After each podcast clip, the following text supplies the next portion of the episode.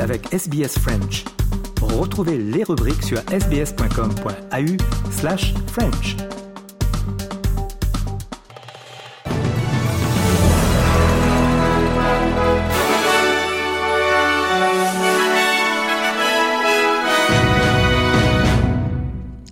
Le président américain Joe Biden a rencontré le premier ministre australien Anthony Albanese à la Maison Blanche, les deux dirigeants discutant de la défense maritime et de la cybersécurité.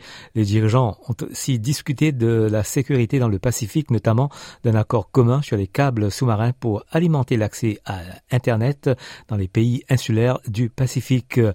Anthony Albanese affirme que les relations entre les deux nations n'ont jamais été aussi importantes.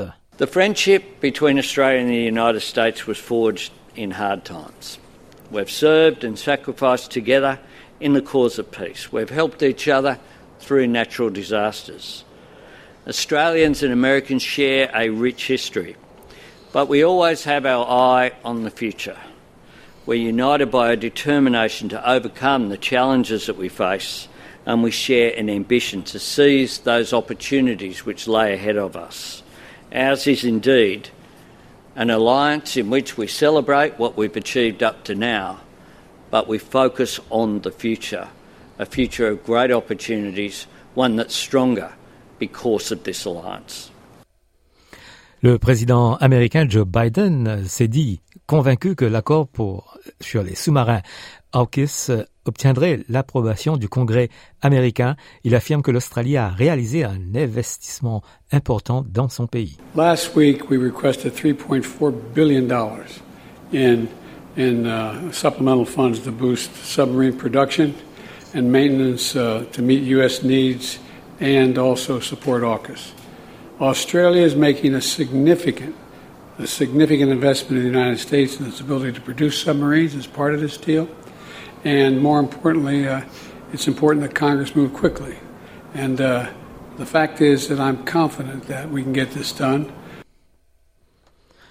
Le Premier ministre israélien Benjamin Netanyahou a déclaré qu'Israël préparait une invasion terrestre de Gaza.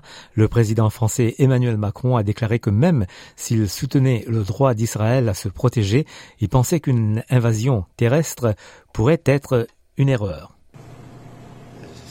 If it's a massive intervention that endangers the lives of civilian populations, then I think it's a mistake, and a mistake for Israel too, because it's not likely to protect Israel in the long term, and because it's not compatible with respecting civilian populations, international humanitarian law, and even the rules of war.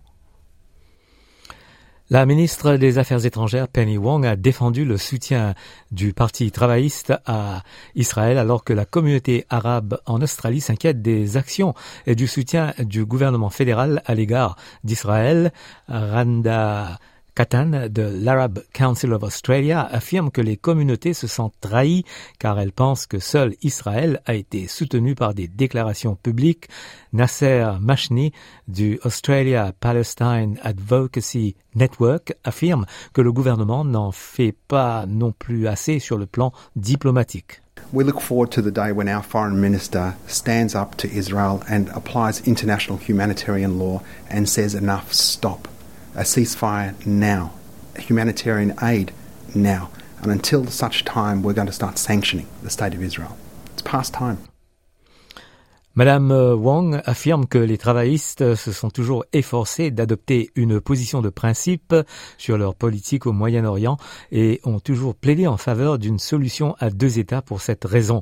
Elle affirme qu'un côté n'est pas favorisé par rapport à l'autre en Australie. I understand that this is a conflict which has uh, uh, long standing historical grievances. Uh, I also know that it's important for uh, the Palestinian community and, and more broadly Australians of the Islamic faith to, to know that uh, the government is listening, just as, as it is important for uh, members of our Jewish community to know that we are there for them at this time. La gouverneure de la Banque d'Australie, la Reserve Bank, Michelle Bullock, a déclaré que les dernières données trimestrielles sur l'inflation étaient légèrement supérieures aux prévisions les plus récentes. Madame Bullock a été invitée à comparaître devant la commission sénatoriale de l'économie où elle a été interrogée sur le dernier indice des prix à la consommation du Bureau des statistiques. Madame Bullock affirme que les chiffres trimestriels des prix à la consommation étaient plus ou moins conformes aux attentes. L'essence, les loyers, les nouvelles constructions et l'électricité ont contribué à la hausse de 1,2% au cours des trois mois précédents septembre.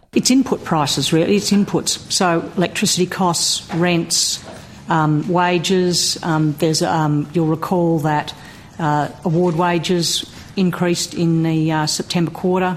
So those sorts of things are all building into um, services inflation. Un nouveau rôle va être créé au sein du département des services correctionnels d'Australie-Occidentale avec pour mandat de se concentrer sur la détention des jeunes à la suite du décès récent d'un adolescent autochtone dans une prison pour adultes. Le ministre Paul Papalia affirme que le nouveau rôle de sous-commissaire est nécessaire parce que, parce que les services correctionnels ont été confrontés à une série d'incidents et de crises critiques au cours des deux dernières années et que la détention des mineurs en souffre. Mais ces mesures ont été critiquées par la porte-parole des Verts pour les Premières Nations, la sénatrice Dorinda Cox. I am calling for the West Australian government to immediately close Unit 18 mm-hmm. at Casuarina Prison. And I want to say this to the West Australian government you're asleep at the wheel because this justice system has lost all control. It is out of control.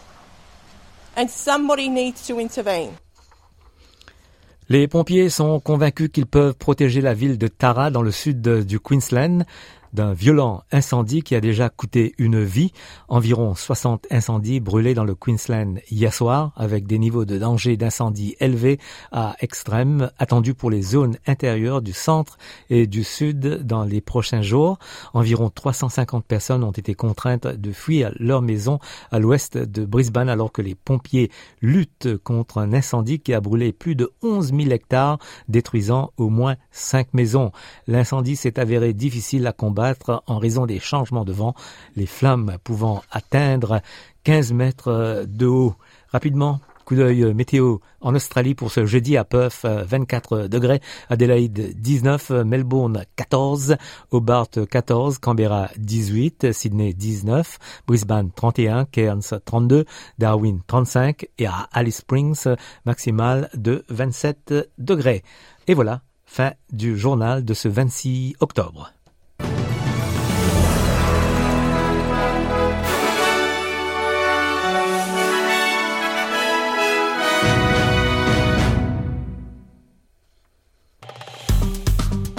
Aimez, partagez, commentez.